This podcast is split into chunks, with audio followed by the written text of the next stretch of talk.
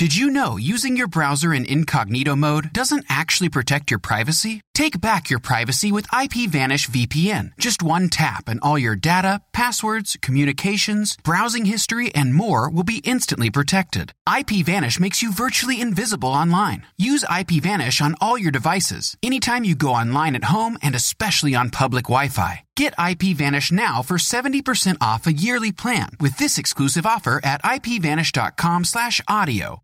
This podcast episode is brought to you by Coors Light. These days, everything is go, go, go. It's nonstop hustle all the time. Work, friends, family expect you to be on 24 7. Well, sometimes you just need to reach for a Coors Light because it's made to chill. Coors Light is cold lagered, cold filtered, and cold packaged. It's as crisp and refreshing as the Colorado Rockies. It is literally made to chill. Coors Light is the one I choose when I need to unwind. So when you want to hit reset, reach for the beer that's made to chill. Get Coors Light in the new look delivered straight to your door with Drizzly or Instacart. Celebrate responsibly. Coors Brewing Company, Golden, Colorado.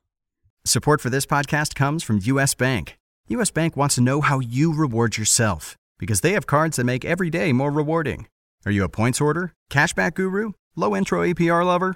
With US Bank, it's up to you because they have the cards to fit your lifestyle.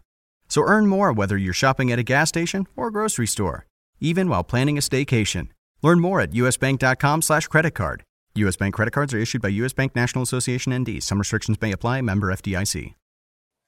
We are back and we are live. It is Fight IQ presented by RotoWire. Here to talk UFC 252, the main event we have been waiting for for a while. Take my money, pay per view that I am willing to pay for. Stipe Miocic taking on Daniel Cormier, three, capping off their trilogy. Cannot wait for this fight. With you as always, I'm your host of Fight IQ, the Daily Fantasy Sniper, the co host, the analyst, the important guys on the show. Chris Olson, you find him on Twitter at Real Chris Olson. Joe, also better known in the DFS sphere as Sun Tzu. Guys, you ready for 252? I'm ready. You know, for, for whatever reason, like when this fight was running up, I didn't care about it so much. But the past week or so, I've been really getting into the, the whole trilogy thing and uh, built around. And we, we got a nice DFS card too. We got um, even even the prelims that they're not, you know, like they're not fights that an average fan might like, but they're they're interesting for DFS purposes. So yeah, I'm I'm ready to go. Yeah, I, I couldn't, agree, really I couldn't agree with you guys more. I mean, this is such an interesting card. No matter which stand you want to take, if you want to do stars and scrubs, there are lineups that can be built. If you want to go mid range, I mean, there is. I don't know that anyone with any high level of confidence could say that you know there's a steadfast strategy other than stacking the main event in cash. I mean, I think that's probably the one thing that we all agree is plus is, Merab. Yeah, well, plus Merab, which is the which is essentially, you know, you get you had 200 points if you stacked uh, Cormier and um, Miocic in his last fight. So I think that's going to be a pretty popular stack. But there's so many other ways to go, mix and match, that um, I am really spreading. I reserved 100 entries in the 20. I'm probably going to reserve 50 more and, and fully max out. Um, this contest is a bit more of an even distribution, even though it's a million guaranteed. It's 200k to first. Um, there is a way because of the because of the structure that you could actually make some ROI and, and not have the nuts. So um, I'm kind of looking forward to it. Yeah, definitely going to be a fun card. 11 fights. We did have Cutelaba Ankalaev drop off, which would have been a good GPP fight too. But you know, for 11 fight card, it's actually pretty interesting for DraftKings. It looks like, you know, no other issues are expected to pop up. We got through weigh-ins unscathed, knock on wood. So we're going to break down these 11 fights. Want to shout out everybody in chat. Thank you guys. You know, questions in there, all that stuff. If you're here live, we appreciate it. Record these Friday nights before pay-per-views. As always, make sure you go to rotowire.com slash free for a 10-day free trial to all of their premium content. No credit card required.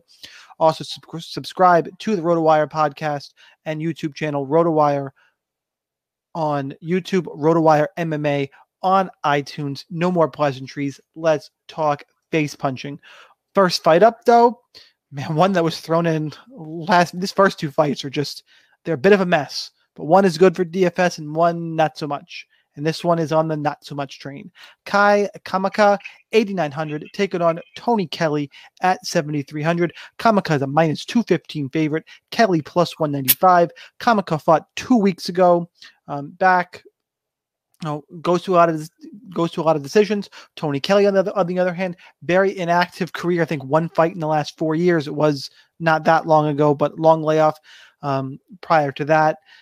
For my money, give me Kamaka. I think he takes a decision here. The one thing that's interesting uh, outside of the breakdown, some narrative, is that this fight is so short notice. We know Kamaka just had a fight, so he's probably in shape. If Tony Kelly comes out, you know, is, he going to have that Justin Jaynes approach from a few weeks ago uh, uh, against Camacho, where hey, I probably have five minutes of gas. So let me just go bananas and try and get a knockout. Then this fight will be great for DFS. I don't get that feeling here. He doesn't seem like that type of fighter. He's usually pretty calculating too, but that's kind of the extra narrative, the game plan where this fight is good for DFS. Uh, I am taking Kamaka for the win. And because since I started with narrative, I led with narrative this week, I have to let Joe go first. Yeah, I mean, I don't have a lot to add here. I mean, I, am probably going to just lean to the dog, um, if for no other reason than um, I don't. I see a lot better value at the price point on DraftKings um, at, in that upper tier, and you know he is classified as an upper tier guy. Um, if you really have a strong take on this fight, I think that he is going to be way under owned at his price point. So there's certainly value there if you really, really like the favorite. Um, I don't expect I'm going to have a lot of exposure to this fight, but the little exposure I do have will be at the dog on the dog at 7.3K. So again, not a real strong opinion here, and I'm not really endorsing playing this fight a lot, but in what at least on paper looks like a fairly close fight, uh, give me the 7.3K guy. Chris, what do you got? Um, somebody in the chat asking if Kelly. I missed that. Did Kelly miss weight? I don't I don't think anybody did. Uh, give give your breakdown. I will look it up while while you're talking. Okay. Um. Yeah. I I, I kind of uh, side with Joe. Not not in the in the dog. I'm actually uh, picking the favorite here, just in the fact that I, am not really sure what to expect of this fight. Kind of because of what you mentioned, uh, Sean Kelly is um is coming off the long layoff, and um, but but I I do I do like uh, uh what's his what's his name Kamaka.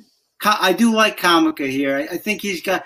Look, both of these fighters are pretty athletic. I think Kamaka is is more so.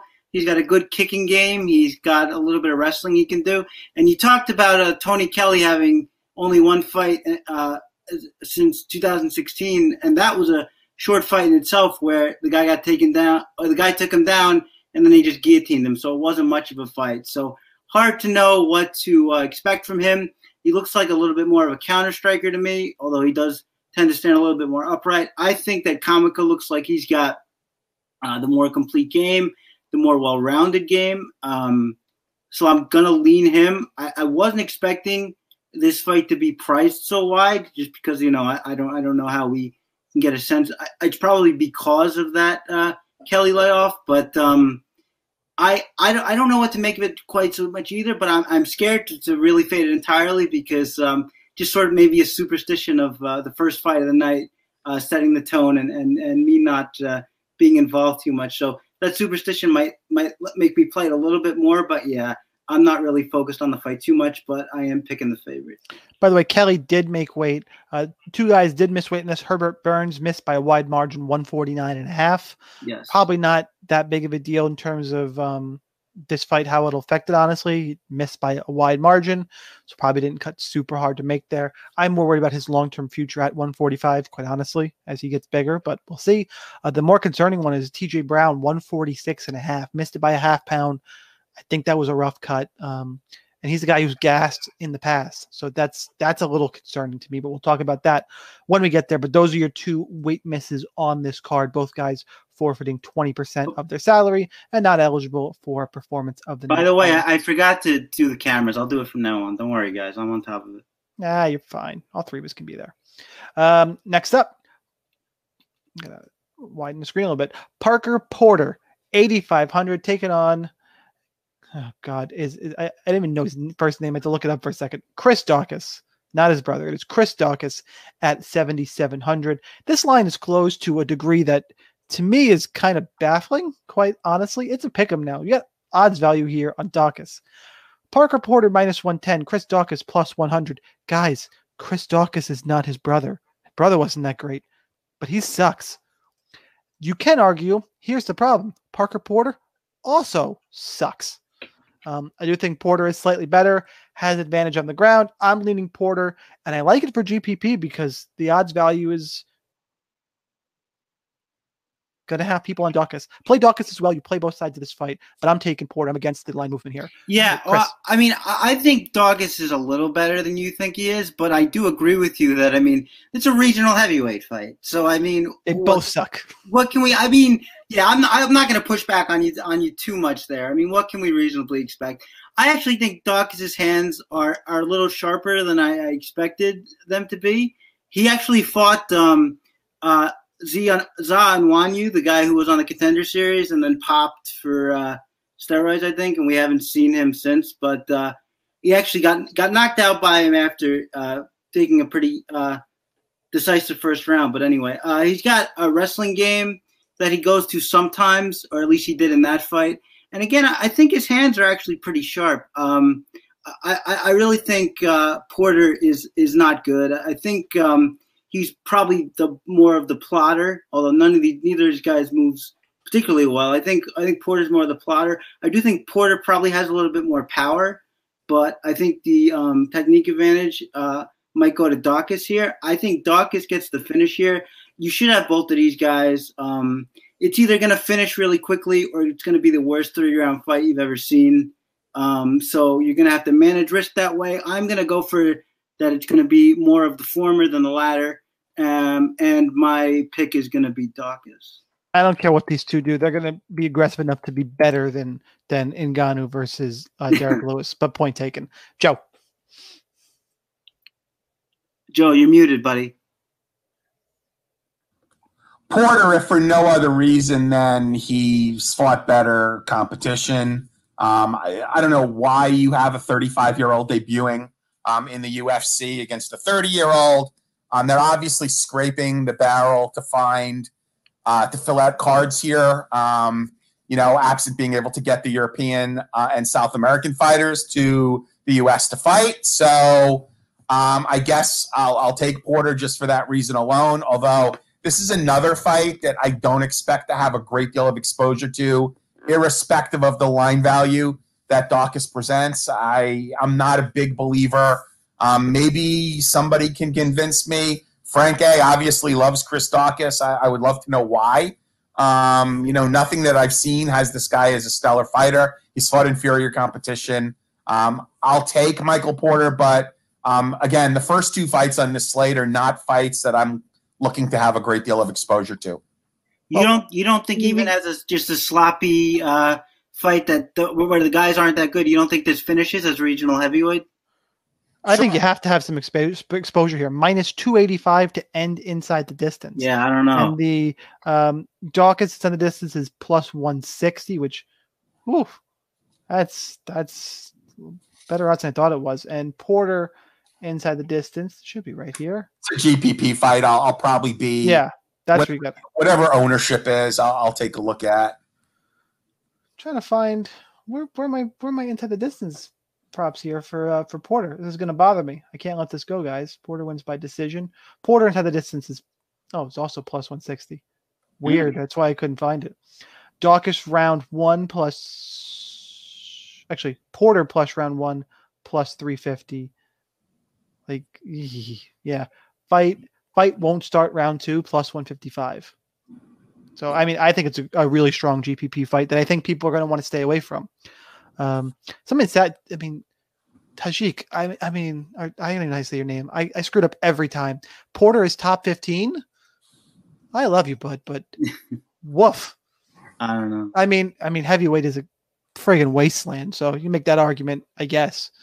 But um, I mean, yes, Joe, they're scraping the bottom of the barrel, but they they always do that with, with heavyweight. If you're yeah. a big dude and you want to throw hands, you can win a couple of regional scene fights welcome to the UFC. Yeah. So it, it, it, looks like Brett Apley has got Porter at 24% ownership and Daukaus at 28% ownership. Um, I'm not sure where, you know, everybody else is. Let's, let's see where, where DFS Army might be in terms of I mean, ownership. Giving away everybody's everybody's stuff. Yeah, I was going to Joe. say, are you Crazy. giving out Giving away- insiders? I'm giving away. I'm giving away two ownerships. That's it. I, I'm, and, I'm, and I'm giving full to the uh, to the sites that I'm actually getting the information from. Uh, uh, yeah, but we charge for. I'm just busting. Guys, take A- notes. a- a- a- As as the DFS Army rep here, I will tell you that I will give our ownerships for this fight just because I think it's interesting. Uh, your take on it here. and this is the only we time have- you're getting ownership from for. Uh, Yes, uh, Daukaus. Wow, we have Daukaus at 17 percent.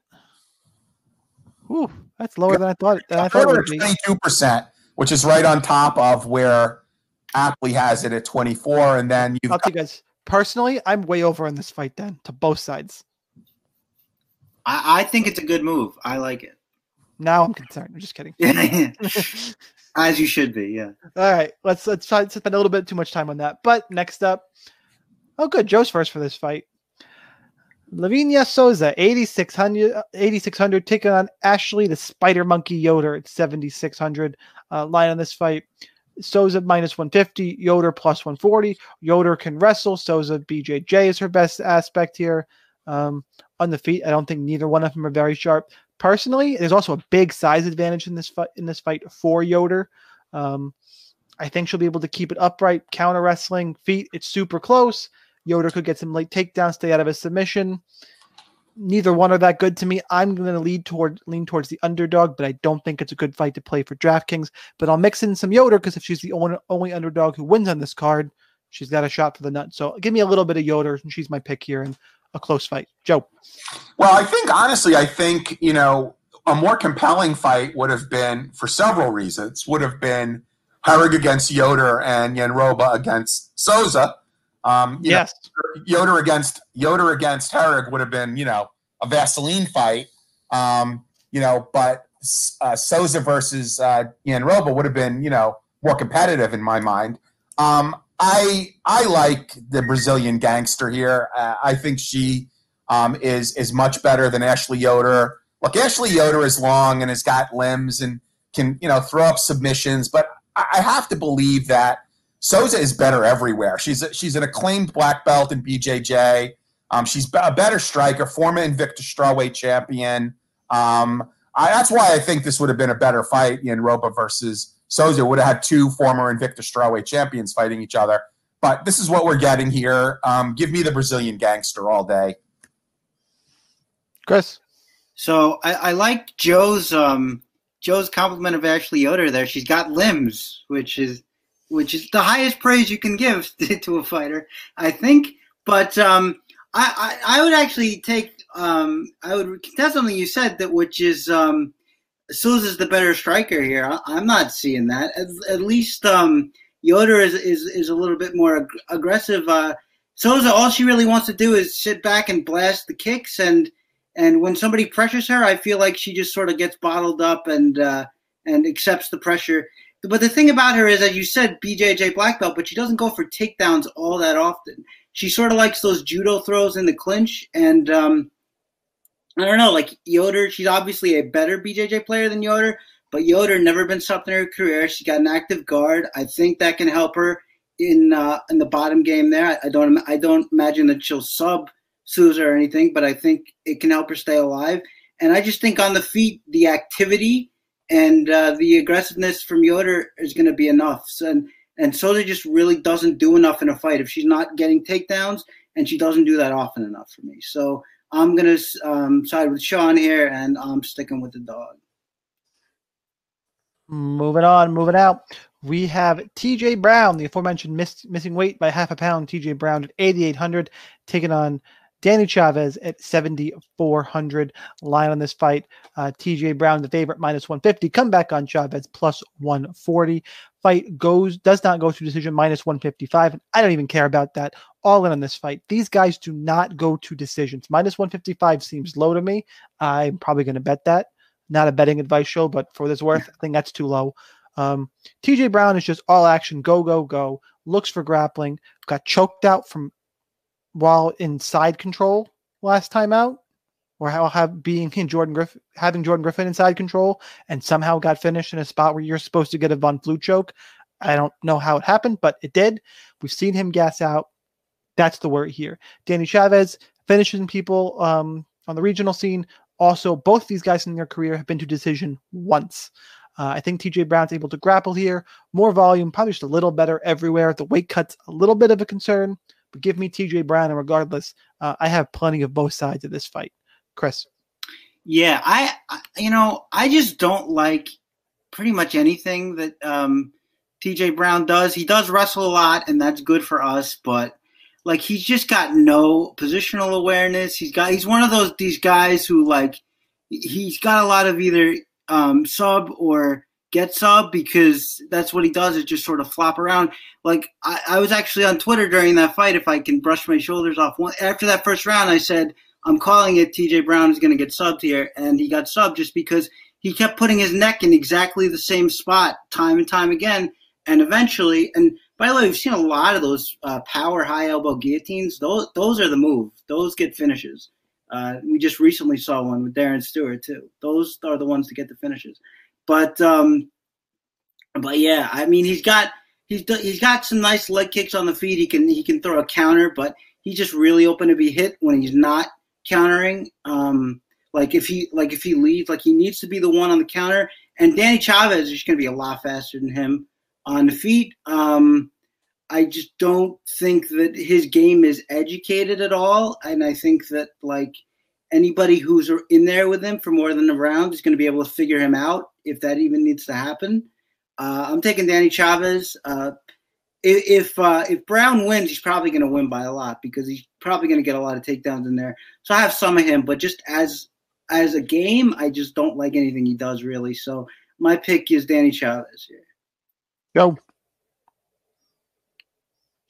Yeah, so uh, I I like Brown here, and I like him a lot on DraftKings. Uh, 63 points in a second round loss by sub, um, seven takedowns.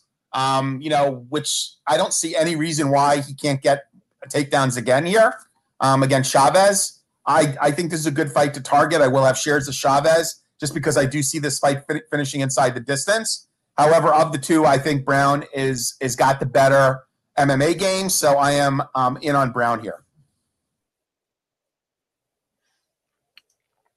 Moving on, moving out. Virna Jandiroba, 9,000, taking on Felice Herrig at 7,200. Jandiroba minus 290. Felice Herrig plus 260. Uh, when I first looked at this fight, the line was Virna minus 310. Look, I know Virna's good, and I know Herrig is coming off of a two of an ACL injury and and some time off, but minus 310, uh-uh, that don't feel right to me. It just does not. I am picking Virna to win. Um, the issue is when this fight hits the ground, Virna's probably going to get a submission. Felice Herrig, though, has got good takedown defense in the past. I know she was taken down by Michelle Waterson, but over her career has had some good takedown defense. She's really strong. And from a DraftKings perspective, uh, so at some point, I think Virna gets it or just control or finds a second, third round submission.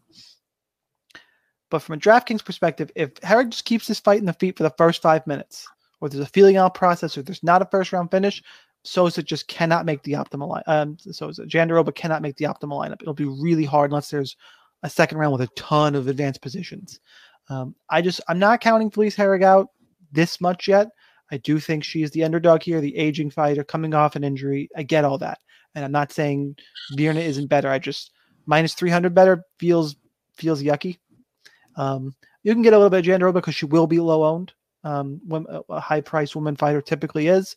So, I mean, I can mix in 10 to 15 percent my GPP and maybe be field weight or a touch under. Nothing will kill you. I just, um, I don't love the spot here. And Felice Herrig, I'm going to mix in a little bit because if she can, you know, if she can use her strength to keep it upright and keep it in the clinch, like she's physically, I think, stronger than Virna. So there's a path there. Not a high scoring path, but she's super cheap. So Virna's the pick. Felice is live. Um, Joe. Okay, so it's a little early for a hot take. Uh, I will have more Jandiroba than uh, Sean O'Malley um, in my DraftKings lineups. Um, I look Felice Herrig got taken down by Michelle Waterson with a head and arm throw, guys. Um, Jandiroba is one of the most acclaimed Brazilian Jiu Jitsu black belts in the weight class. Um, one loss in her entire career and that was to Carla Esparza. So you'd ask me, Joe, what did she do against Carla Esparza, one of the best wrestlers at one in 115? Three takedowns, two advance, two reversals, and five advances. Scored 49 points in a decision loss against Carla Esparza. She went. She took on Mallory Martin. Okay, three takedowns, five advances, scored 114 points in a second round sub on DraftKings. Uh, Felice Herrig, 35 years old, uh, coming off a nearly two year layoff, um, reconstructive knee surgery, I believe. Um, Jandiroba, former Invicta champion at 115. This fight will get to the ground. Remember, guys, is a smaller cage. Not that her, not that it's in Herrig's nature to run, but if she was, there's not a lot of room to run. Um, Jandiroba will get a Brazilian Jiu Jitsu takedown. Will get a takedown relatively early. Will finish Felice Herrig, who has been a money machine for me, either betting on her or being against her. I don't think I've got a Felice Herrig fight wrong in the last four years. Um, so I really like Virna here. I think she's going to be underowned. I think she's sneaky. Now, if this goes to decision, it's not going to be a high scoring fight. You are looking for grappling points. In her two fights, uh, she's had 17 significant strikes against Esparza and seven significant strikes in her second round sub win against uh, Mallory Martin. So all the all her points are going to come from grappling. So that's what you're looking for here. That's what's going to get her on the optimal. Um, I think she's a sneaky play because everybody is going to like uh, fighters above her and fighters below her. Um, so I am going to have more exposure to her than I will to Sean O'Malley. Chris? Yeah, can I just say, can we get a GoFundMe for Joe to get a new camera? I mean, this looks like a Sega CD uh, uh, video. If you guys remember that. Listen, listen. We all like Joe, it's not about the money. I know, I know exactly where he's sitting. He's on his nice recliner. Says lots. Of, it's it's not about money. It's about comfort, and you're not All getting right. that man out of this chair. I can I can appreciate that because look at my hair. But Look, uh, wait, all right, yeah, I mean, look, yeah, Chris has got his has got his little, you know, his his serial killer hair going, his Che Guevara hair going. you like pretend to to pretend to brush your hair before we start the podcast? We do this once a month now. Hey, look, this is I told Joe this is bedhead. People pay a lot of money to get their hair to look like this. I do it naturally. I do it naturally. I'm I'm very blessed in that way. But um, I, I- I'll take over. and I'm going to say that uh, Joe, you I think are going to get your first Felice Herrig fight wrong in five years. You're So not picking her straight up, are you? I'm gonna. I see. I I agree with you that the line is off, but you got to go the whole way. Oh my go god, I can't go that far. and that's what look here's here's the there's a couple things here number one is that a lot like i mean the, these dynamics i think are pretty similar uh, from the last fight from the uh, souza fight in that um, uh, uh, Jandiroba might be even a little more useless on the feet a little more um, uh, uh, aggressive, useless on the feet. Whew. being tagged up. Well, you know, I was looking for. Uh, I'm I'm I'm going with the spicy uh, the spicy words here to uh, get interest. But um, yeah, I think that um, she's gonna be very vulnerable to um, a fighter in Herrig who again has a lot of pressure. I think her boxing game has improved. And as far as Jandiroba getting the sub, I mean, uh, look, uh, Herrig, another fighter, never been tapped out, and she has what 21 fights, 22 fights, never lost by submission. She's a Jeff Kerr and purple belt. I mean, that's not a joke. Um, and look, I got I got to tell you something. This might be a long shot, but Jandiroba was putting her neck in a lot of guillotines in that Mallory Martin fight. I would be stunned if that You have, happened. I'm just saying, Hang you on, have hang on. I, I I gotta find this. I, I need to find it. I'm calling timeout in your breakdown because I gotta see what that what this is. Felice Herrig By wins by, submission. by submission. What is this bananas bet? Because it, it should just be your hot take. 1250. Uh, I gotta find it. Yeah, while, while you guys are looking that up, I've seen some comments in chat. Well, Felice Herrig is in great. Felice Herrig is always in great shape. I mean, she knows how to train. You know who else was in great shape when he fought Mike Tyson? He was in great shape when he got knocked out in his last fight. And he, it's a lot easier to get to be in physically good shape than to be in fighting shape. So I think everybody should just take a pill when you talk about how great a shape Felice Herrig is in because she's always in great shape. Herrig by submission plus twenty one hundred. Yeah, nice. should- That's that's got to be it. That's got. And I, I think me and Joe should start a separate show called uh, Bedhead and the 180p Camera. I think There that's you our go, marketing. MM Mako. MM Mako. He is he is the the creator of my of my Chase Sherman is better than compound interest video. Yeah. You Uh, sh- I, you should cut up all the ridiculous hair, hair and beer styles Chris has had on this on this podcast there, there's quite a because few of it's them. it's. I mean, if you weren't sitting in a house, I swear you were homeless. Like Uh, I, that's uh Anyway. that's the nicest thing anyone's ever said to me. Yeah, you got to understand with Chris, it's it's a function of hair products or food. So he's obviously choosing food over hair products. That's funny. Uh, okay, uh, so, sorry, Chris. You, you may finish your Felice Herrig is going to submit Virna Jandiroba Well, I, I'm just saying, uh, Mallory Martin. I, some of those were pretty tight looking, and and Herrig is a much better grappler. I think she has four or five subs on her record. So you know, I don't know. I just, I, I look to be clear. I don't expect that to happen. I think it, it there's a non-zero chance that it happens. But I, I do just think that um, the the the wide the wider point here and, and the more serious one is that um, Herrig's never been subbed in her career. I think she'll be able to stay safe. And if she can stay safe and sort of just sort of play guard and get back to her feet, I, I really think she's got a chance to take this on the feet. So um, I agree with you, Sean. The line is way off, and because of that, we're capitalizing and we're taking Felice Herrig. All right, I'm a little less aggressive than that. I'll have some Virna.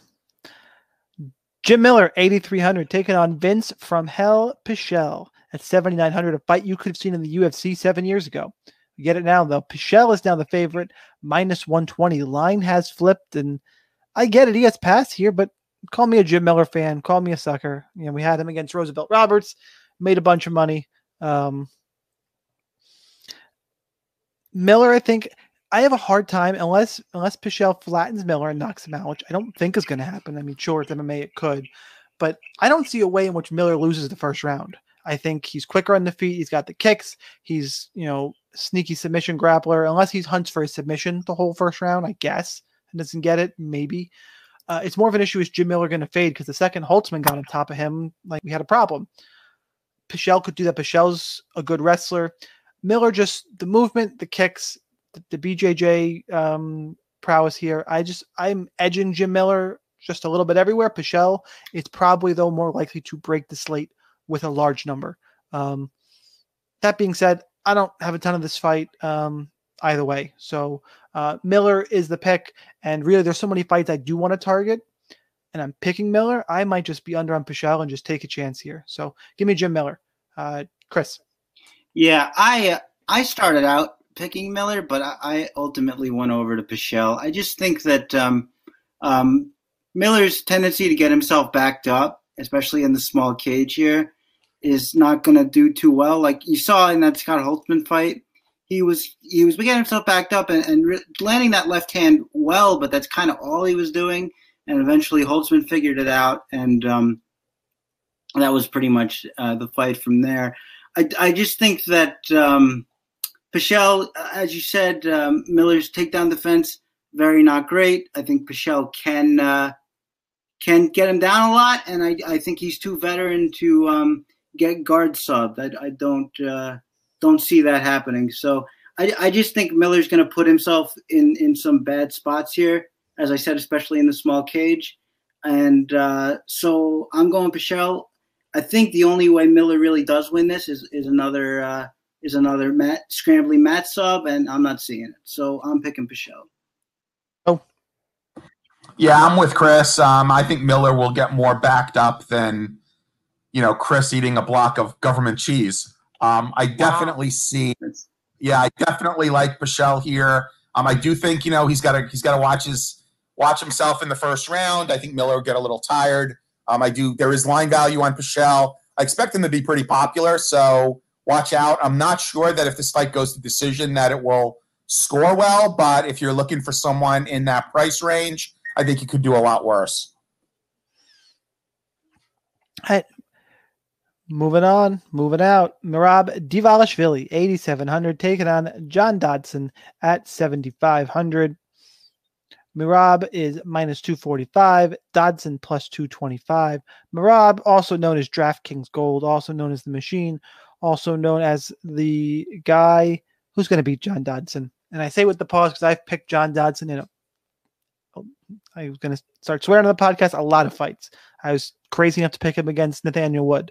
Humble brag, I know, but you know I'm the guy who's who's set up for John Dodson a lot. Anybody in the universe was going to pick John Dodson, it was probably going to be me. 25 foot cage. I know he's quick. Merab just doesn't stop, and I, I think eventually, you know, the fifth, sixth takedown attempts are going to get there. And even if even if Dodson keeps it on the feet, which I don't think is likely, um, I think he's more likely to get taken down, pop up, taken down, pop up. Like we can see a lot of takedowns here. Dodson just doesn't have enough enough um, enough volume to win a decision, and knocking out Merab. That I mean, Merab's cardio is too good. I think to get Flash knocked out. I I, I guess we'll see, but look, give me Merab. He's going to be chalk. I'm eating the chalk. Your cash lineup starts. Stack it up. Play Merab Dvalishvili. That's your cash lineup. If it's not, you're doing something wrong, in my opinion, for cash games. Like that. That is the it's the, it's the build everyone's going to. Most people are going to have. Let those who don't make the mistake. My opinion. Um, give me Merab. Not much Dodson here, even in a win. Not a ton of upside. So, Joe. Yeah, so Dodson has never given up an advance in his entire UFC career. However, um, he's 36 years old. He can't run uh, because of the small cage, or it's going to limit his mobility. Merab has got a three inch height advantage. He's going to have a strength advantage. Um, in an odd way, the lack of advances is going to work somewhat in our favor here, in that I see a lot of rinse and repeat takedowns because Merab has never been good at holding people down during the best of times. So, you know, you could get another look. I don't expect 170 points that you got with Merab in his last fight because of the lack of advances. But look, he's coming in at a lower price point. You are going to get your, you know, your your grappling points here. So yeah, give me Merab. Um, have a few shares of Dodson just because. Um, but he's really undersized at 135. Um, you know, I, I really like Merab here. Give me Merab. Chris. So I think Joe hit on it, and for me, it's it's the strength advantage. Um, John Dodson has an eighty percent takedown defense rate overall, but since he's moved up to bantamweight, I, he's been taken down. I, I wrote it down uh, somewhere. I think it's um, uh, four of his last five, um, and those were all at bantamweight. So I think the strength advantage uh, plays here. The smaller cage plays. Uh, he's going to be so highly owned, and Dodson is look a guy. He's going to uh, do what he does. He's going to back himself up. He's going to try to blitz out of the corner with uh, with uh, uh, barrages, and I expect him to have some success here. I expect him to land some shots. Uh, we've seen that Merab is tough, so I don't see it as that much of a concern.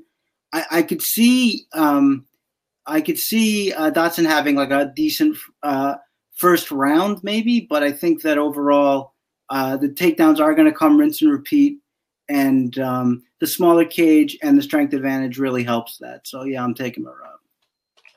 Moving on, moving out. Herbert Burns also missed weight, 8,900, taking on Daniel Pineda at 7,300. Pineda making his return to the UFC. Pineda, to his credit, his fights are not boring. Burns, big favorite, minus 260. Pineda, plus 240. Fight doesn't go to decision, minus 425. Load up on this one on DraftKings. Look, Pineda has been in plenty of scrambles. Just got popped by by USADA, by the way. Um, or failed. I don't know if it was USADA, but he failed a drug test fighting in PFL, where everybody's juice. So that's that's a thing. Um, and he he scrambles a lot. He gets in these scrambles, and if you do that against Herbert Burns, like Jeremy Kennedy is going to take your back. Herbert Burns is going to put you to sleep. That's pretty much how I see this one. Like I um, Pineda needs to keep it standing. And even then, it's kind of a close fight where you just limit Burns' upside. I don't think it's going to happen. Um, both these guys are active. Give me Herbert Burns, um, one of my favorite plays on the board. Uh, this fight, we are starting with Chris. Yeah, um, this is a weird, uh, a weird uh, stream. I agree with you pretty much completely here. I think that um, Burns likes to play too much. Uh, he likes to see if he can if he can grab that sub. He likes to extend the grappling exchanges, and, and you're just not going to be able to do that here. Um, for that reason, he, he'll get himself backed up and get himself in clinch situations. You mean Pineda likes to do that? You said Burns does. Uh, yeah, Pineda likes to do that. Uh, thank you for the correction. Uh, Pineda likes to do that, and he likes to get himself backed up, and he doesn't. Uh, he doesn't uh, mind getting clinched up, and this is just not the the the time to play that game.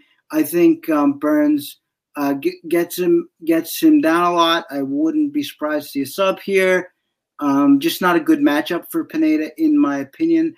Burns always makes me nervous because he's a little frantic and um, you know he can get hit with a shot. But uh, I think uh, he's going to have this fight in his world pretty quickly, and once he gets it there, I think uh, he's just going to ride it home. So uh, Burns is the pick.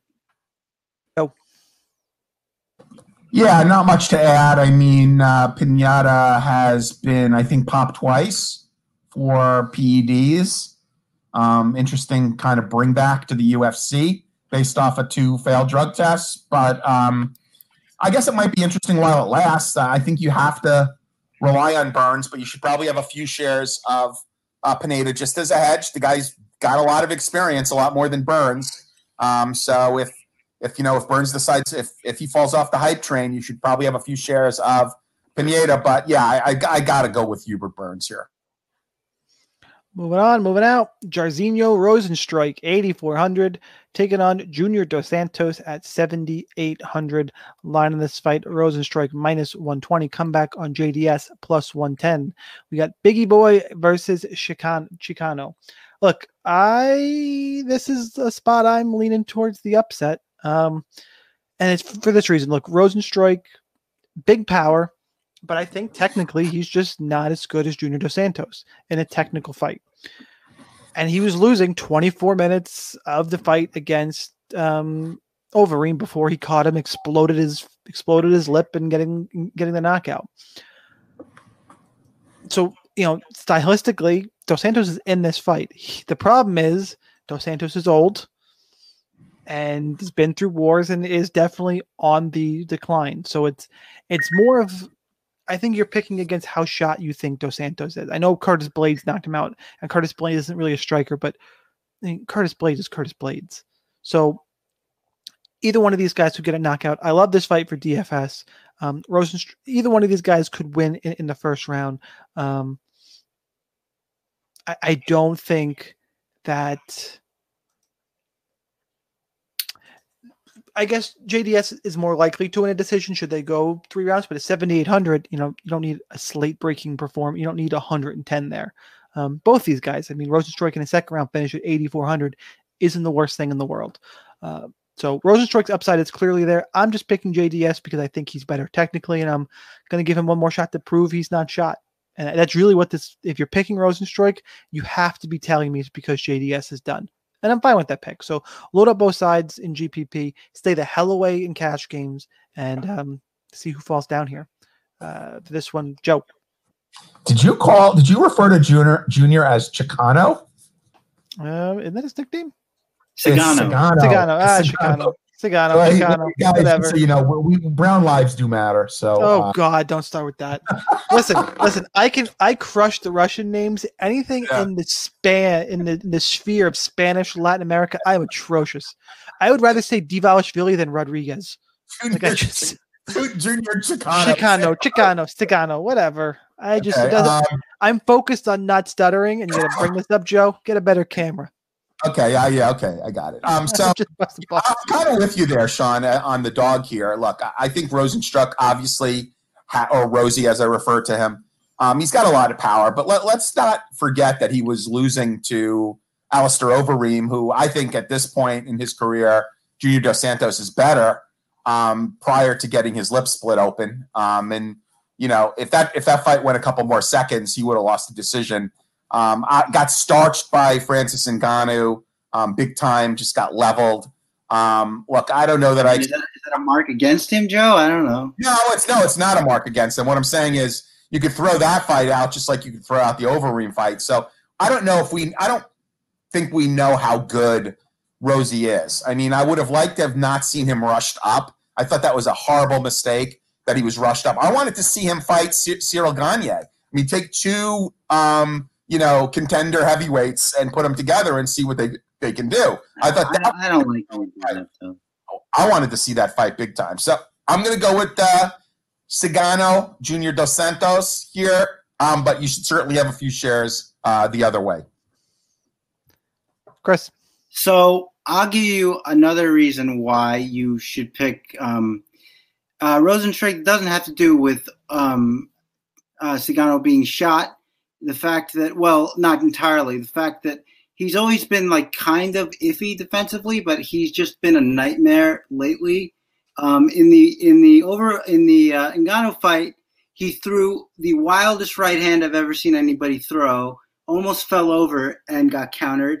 And in the Blaydes fight, he insisted on throwing those big rear uppercuts and left his face wide open for a wrestler to punch through it, and he did, and he got the stoppage. Um, Rozenstruik is a counterpuncher to a fault. That's why it took him so long to finish. Uh, uh, Alistair Overeem, he always waits for his shot. Uh, for better or worse, he's going to have a lot of opportunities here. And I say that thinking that um, uh, Junior Dos Santos could have a lot of success in this fight. He's got still got a good jab. Uh, his hands are still pretty fast. But um, and I don't usually bet on fights that are like, oh, this guy needs to find his counter opportunity. But JDS has just been been giving those windows um, so frequently to strikers that are not as good as Rozenstruik, and um, it's just not going to pay off here. Uh, we haven't even mentioned that he still likes to back himself into the cage, so he's not going to really have room to evade at certain points, especially with the small cage. And um, I just don't like any part of it. I think JDS is getting knocked out. I'm picking Rozenstruik. Moving on, moving out. Here it is. The hot take for Joe. Sean O'Malley, 9,200, taking on Marlon Chito Vera at 7,000. O'Malley minus 255, Vera plus 235. Look, I'm taking O'Malley, but this is clearly the best opponent he has ever had. Um, he, you know, knocked out the ghost of Eddie Wineland last time out. They gave him Andre Soukhamthath, who, you know, just managed to escape by because because Andre Soukhamthath is stupid, but we'll go past that one. He beat Teco Quinones, who's okay at best. I think the best you could say about um, Quinones is he's okay. Um, Chito Vera is no joke in this division. He can he can find submissions. He is look if he can drag O'Malley into deep water or God forbid find a takedown. I want to see what O'Malley has off his back. You know, he talks a lot of crap about BJJ. If you watch places he trains, he he's, he's got a purple belt. Like he's not useless on the ground. But I do think Vera is better. I want to see how good O'Malley's ground game is, how legit it'll be in the UFC my issue though, why I can't get to so Mar- Vera's live, especially as the cheapest fighter on the card. Why I can't get to picking him, he's too much of a slow starter. If you start slow against Sean O'Malley, O'Malley's light you up on the feet. And O'Malley clearly has you know game changing power. So most expensive fighter on the card, gonna be super popular. I'm not opposed to being underweight and focusing on the mid range because if O'Malley doesn't get a first round finish, he probably doesn't pay off. Um, so yeah, give me give me O'Malley for the win. I'll probably play Sam O'Malley and I'll have a little bit Vera on the hedgeback, who I do think is live. I mentioned Joe had a hot take. I'm going to make you wait for it though, because Chris, you're up first. Yeah, um, I think you nailed it uh, from where I'm coming from there, Sean. Which is just the um, the the fact that we've seen Vera just wait around too much, and and uh, Sean O'Malley's just way too dangerous from kicking range, and he's just going to light him on fire. I think. Now Vera's a good kicker too, which makes this an interesting fight. We're going to see whose kicks are better? I think the answer is O'Malley's. I also think he has better hands, and he's better at uh, setting things up, setting traps. The nice uh, feint uppercut that he used to knock out Eddie Wineland. I just think that um, he's more active. I think he probably hits harder. Um, we've seen Vera use his wrestling a little bit more lately. That could be a factor, so that would be an interest. Um, Sean O'Malley's done a lot of grappling lately. He's he's been at a lot of those quintet matches um, just looked it up real quick. He he lost. To, I have I didn't see any of these. He lost to uh, uh, Hector Lombard. He drew Gilbert Melendez, and then he beat um, oh, somebody. I, I just looked at it. He beat uh, Takanori Gomi. So he's been doing a lot of grappling lately. We're gonna have to see how it translates to uh, to an MMA setting. But I um, I, I'm uh, I'm looking forward to it. I just think it's to be a little too much to your point, Sean, uh, Vera's tough, and I don't believe he's ever been knocked out, at least not in the UFC. So that is no. And he was in there with uh, Douglas Silva, Deon Jarraj, and John Lineker. Yep, and pummelings. So um, I, I I think that if anybody could do it, it's O'Malley because um, I think he has the tools to do it. I'm picking him here. If it doesn't pay off, it's gonna hurt. But I have a sneaky feeling that it might. But um, you know, just keep that in the back of your mind.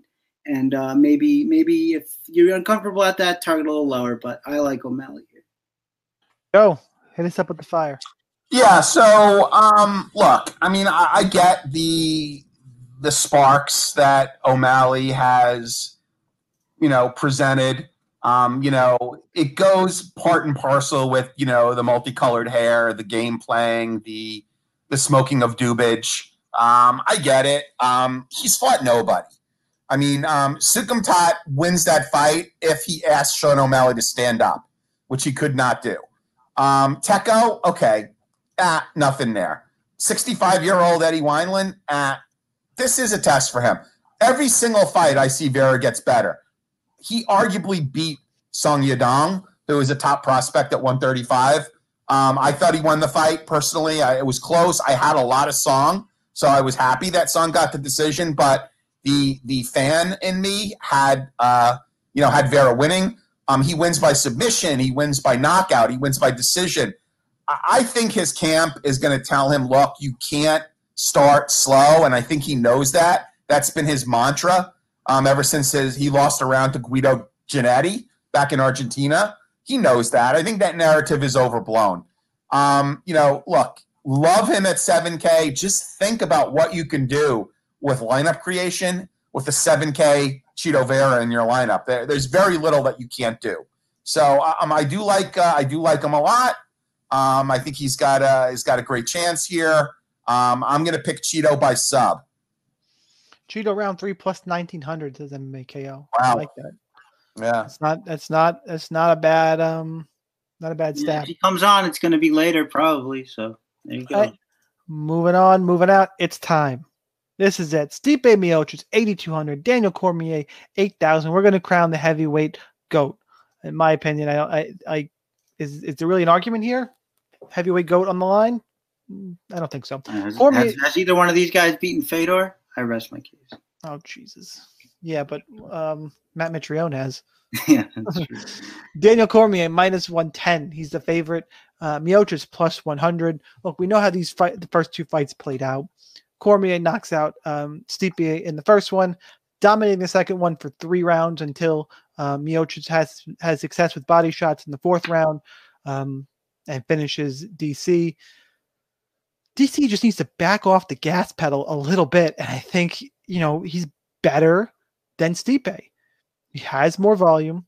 He can clearly hang in there on the feet. He's got the better wrestling. He's outmatched in size, and that's and the gas tank is a little concerning just because um you know what happened last time but he threw so much volume and he can be hurt. That that's the thing. We've seen obviously dc finished Stipe finished him jon jones finished him um gustafsson dropped him in their fight. People forget that. Like he can be hurt. So there's a little bit of concern there. Me i have a stronger opinion than most. I, I acknowledge this fight could go either way. They are heavyweights. Stipe is underrated pretty pretty standardly throughout or pretty consistently throughout his career. I just think DC is too smart to make the same mistake again. Um, can Stipe make a different adjustment, a different adjustment and find a late win? Sure. Could either one of these guys find a first round finish again? Absolutely. I think more times than not, when they walk into the cage, DC comes out the winner. So I have DC play both sides. You know, chop this lineup. This this fight needs to be in every single one of your DraftKings lineup. Maybe one for a hedge in case somebody faints in the back or there's an eye poke. Like pretty much all of your lineups. Stack it up in cash. Let someone else make a mistake. Um, if you're that confident, go bet it instead of playing instead of doing that on DK. So because last time these two fought, they both scored over 100 on DraftKings. So give me DC. That's my pick on this card. Um, Joe, start us off for the main event. Yeah, so I, I like Stipe here. I picked Stipe last time. Um, I picked Stipe in the first fight. I think he was very much impaired by the eye poke. Um, I really did think it contributed to the knockout. Um, definitely got his revenge in the second fight, working the body. It was a masterful performance. Cormier, you could just literally see the air go out of Cormier. Um, look, I, I, think there could be potentially some live betting opportunities here if Stipe does, you know, lose a round or two. Um, if Stipe goes into plus money territory, I plan on making a bet, um, which I can, you know, look at maybe pressing on and live betting. Um, that's this is the one fight I have my eye on for live betting. So he's um, plus money now, by the way. Is he a plus money? I thought it was just like minus one hundred oh five, but um, five dimes is plus hundred. Okay, so give give me Stipe here. I like him. Um, I'm gonna have share obviously of of DC. I think this is a fight you should probably target eighty to ninety percent in your GPPs um, and have exposure. Um, so give me give me Stipe. Chris. I just want to say, uh, Sean, that um, in case somebody faints, I mean, we've been seeing that more and more, so maybe that is a legitimate concern. But um, happens. I it does happen, but I I'm also going with a three for three with Stipe here. Um, I guess I, I disagree that that Stipe is the better striker. I actually think that I mean I disagree that DC is the better striker. I should say. I actually think that Stipe is the much better striker. Uh, DC is faster, to be sure, and um, the body shots, I'm just not sure it's going to be a, an adjustment that DC can make because we, we know how he strikes. He grabs your hands and he tries to come over the top. Well, if you do that, your hands are away from your body, so I can now hit you in the body. And if that's just going to be that, that's just his style. That's the way he strikes, and we've seen it. More, uh, it's more of a late um, career adjustment. He did it against, um, you know, both fights against Jon Jones, and I think since the first Jon Jones fight. But um, so it's going to be interesting to see what he does. And I, I just think that um, you say DC needs to go off the gas pedal. I don't think he knows what that means. I think there's only one way he fights at this point. He's 41 and he's coming into the, his last fight. Um, so I, is he going to change for one fight right now? I, I, I really don't see it. And I think that as far as the wrestling goes, I mean, yeah, DC got him down early, controlled him, but you know, later on in the fight, Stipe was able to use his frame as uh, DC gassed, and even the only other takedown in that fight was scored by Stipe. So, um, and I think another big part of this for me is that I just don't, uh, I don't see DC replicating that that knockout. Really, I mean, we saw early in the second fight, DC went hit uh, Stipe with a lot of those same clinch shots, and he didn't fall. So he took him pretty well. So I happen to agree with Joe there. I do think uh, some of that was probably the big shots he had taken from Ngannou just a couple months earlier. I think that the speed is going to be an issue, and I, th- I think that um, Stipe has a very real chance of falling behind early, but I think he's going to make up for that late in spades. I'm actually predicting another late round finish here, and uh, yeah, I'm taking Stipe Miocic. All right, that's what we got for you guys for this podcast. Hit us up with hot takes, something unexpected you think happens for UFC 252. There's always something crazy. I'll read a couple out on the air. You guys got one queued up? Actually, I should just I should just go right over to, to Chris because Chris gave his out. You both gave yours out already. Yeah, yeah. Frankly.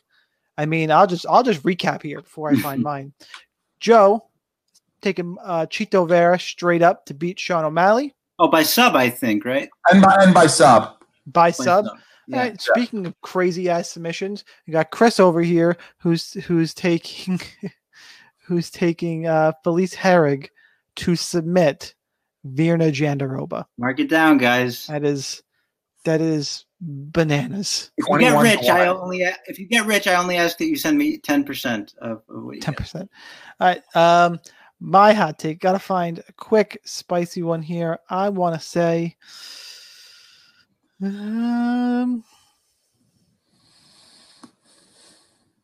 God, I, I, I'm, I'm pretty chalky this card. I mean, Junior Dos Santos is, not that much of a hot take. Uh, you know what? I, will I'll, I'll give, I'll give you. See, I, I don't think so, but I, I guess according to the odds, he, he kind of would be let's do this. Let's let's go to the main event. Let's let's double down my spa- my, my stance here. Daniel Cormier wins by submission. There you go. I think I'm gonna... get this fight down. I think he's gonna find the back at some point. Give me DC by rear naked choke. This was actually a question asked earlier, but it is a hot take, and he wants our opinions on it. So if you would mind, uh, fellas. At a 7,500 parlay, Daukaus, Virna, Levi, Leviha, Burns, JDS, Vera, Miocic. Uh, it's a mouthful. That, that's just a lot. That's just so many legs. Like, I mean, some lunch money, sure. Oh yeah, put throw ten Um, bucks on it and see what you get. I guess. I mean, you got you got you got 750. yeah, It's, uh, that's just so many legs with so much so much questionable stuff in there. I mean, sure. I mean, it's it, it is it's parlay. It's fine. Uh Vince Pichel in round three. You know, Vince, I don't think that's a hot take, brother. I mean, I mean, it's specific, but I mean, Pichel. The, the later this fight goes, it has to be the uh, Yeah. based on odds. It has to be. Yeah, no, you're right. I apologize, Vince. You're right. It just that's it's one of the paths I see that fight could go. Vera, second round TK, second round KO by John Taylor. Like it. Uh, Eric Raymond, Bigi Boy, Stipe, Jim Miller, Herrig parlay. Plus Got a lot of big 22. parlays this week, man. Whew. A lot of parlays. And it's 1800, says Vince. That's uh referring to Pichel in round three. Oh, Vince Yeah. is two of them. That's worth five bucks. That that's worth a five a, a, a fiver. Anybody else? Last call, last call. We did great on the pacing this week, guys. I am super proud of us. Last one, take one more question from Frank A again. What's more likely, a O'Malley decision or a Vera submission? I'm gonna say O'Malley decision. Vera's tough to put away. God, that's tight. I lean O'Malley decision. I lean O'Malley. I think. Oh, Well, we, we know which which way Joe goes on this one because it's TJ, actually, come on. O'Malley, O'Malley decision is like plus 185, I think. is that right? DC versus Stipe ends in a draw. Which- Well, that's like that's Oh, always like God. plus twenty thousand or something, isn't Oh it? Oh my god. I'll, I buy you a happy, I'll buy you a happy meal if that happens. Yeah. like a total. I mean, is it the most? I mean, that's the kind. Here's what's messed up. That's the kind of thing to happen to Daniel Cormier. Yeah, That it is is. really. So Daniel Cormier. and then he like- would have to stick around for another fight. Oh God, what are the odds on this? I need to find it because Hmm. that is that is so Daniel Cormier, and we're gonna. It's gonna happen. We're gonna come back, and we're gonna we're gonna talk about it. And is, is he gonna retire? What's he gonna do? Fight is a draw plus sixty five hundred. Oh wow, okay, so only sixty five. All right. God, that makes me want to throw up. People bet it on on on on the Sports Interaction site plus Oh, yeah. forty six hundred. It's been bet down. uh, on that note, guys, go brush your teeth, get the taste of that out of your mouth. Yeah. Enjoy this great DraftKings card. Remember to go to rotowire.com slash free for a 10-day free trial to all the RotoWire premium content. No credit card required. Give all of us a follow on Twitter. I'm at sniper underscore DFS. That's at real Chris Olson. Needs no intro or or kind of wrap up summary, but he is at Sun Tzu. Oh, Good before luck we go, Yeah, sorry, one- Go, one go, second. go. Just uh, quick little plug. My uh, FanDuel uh, D- uh, DFS article and also my betting preview, which is based off the William Hill lines. It's on, it's on my Twitter page that uh, Sean just mentioned, but it's also at uh, rotowire.com. You go to the MMA section, you'll find it all there. All right, guys. On that note, let's get the hell out of here. I can't wait for tomorrow. I'm paying for this card. No illegal streams, guys. Pony up for this one because it is to me, it's worth the 65 bucks. However you watch it, however you play. Good luck in your contest. See you next time. Peace. Later, everyone.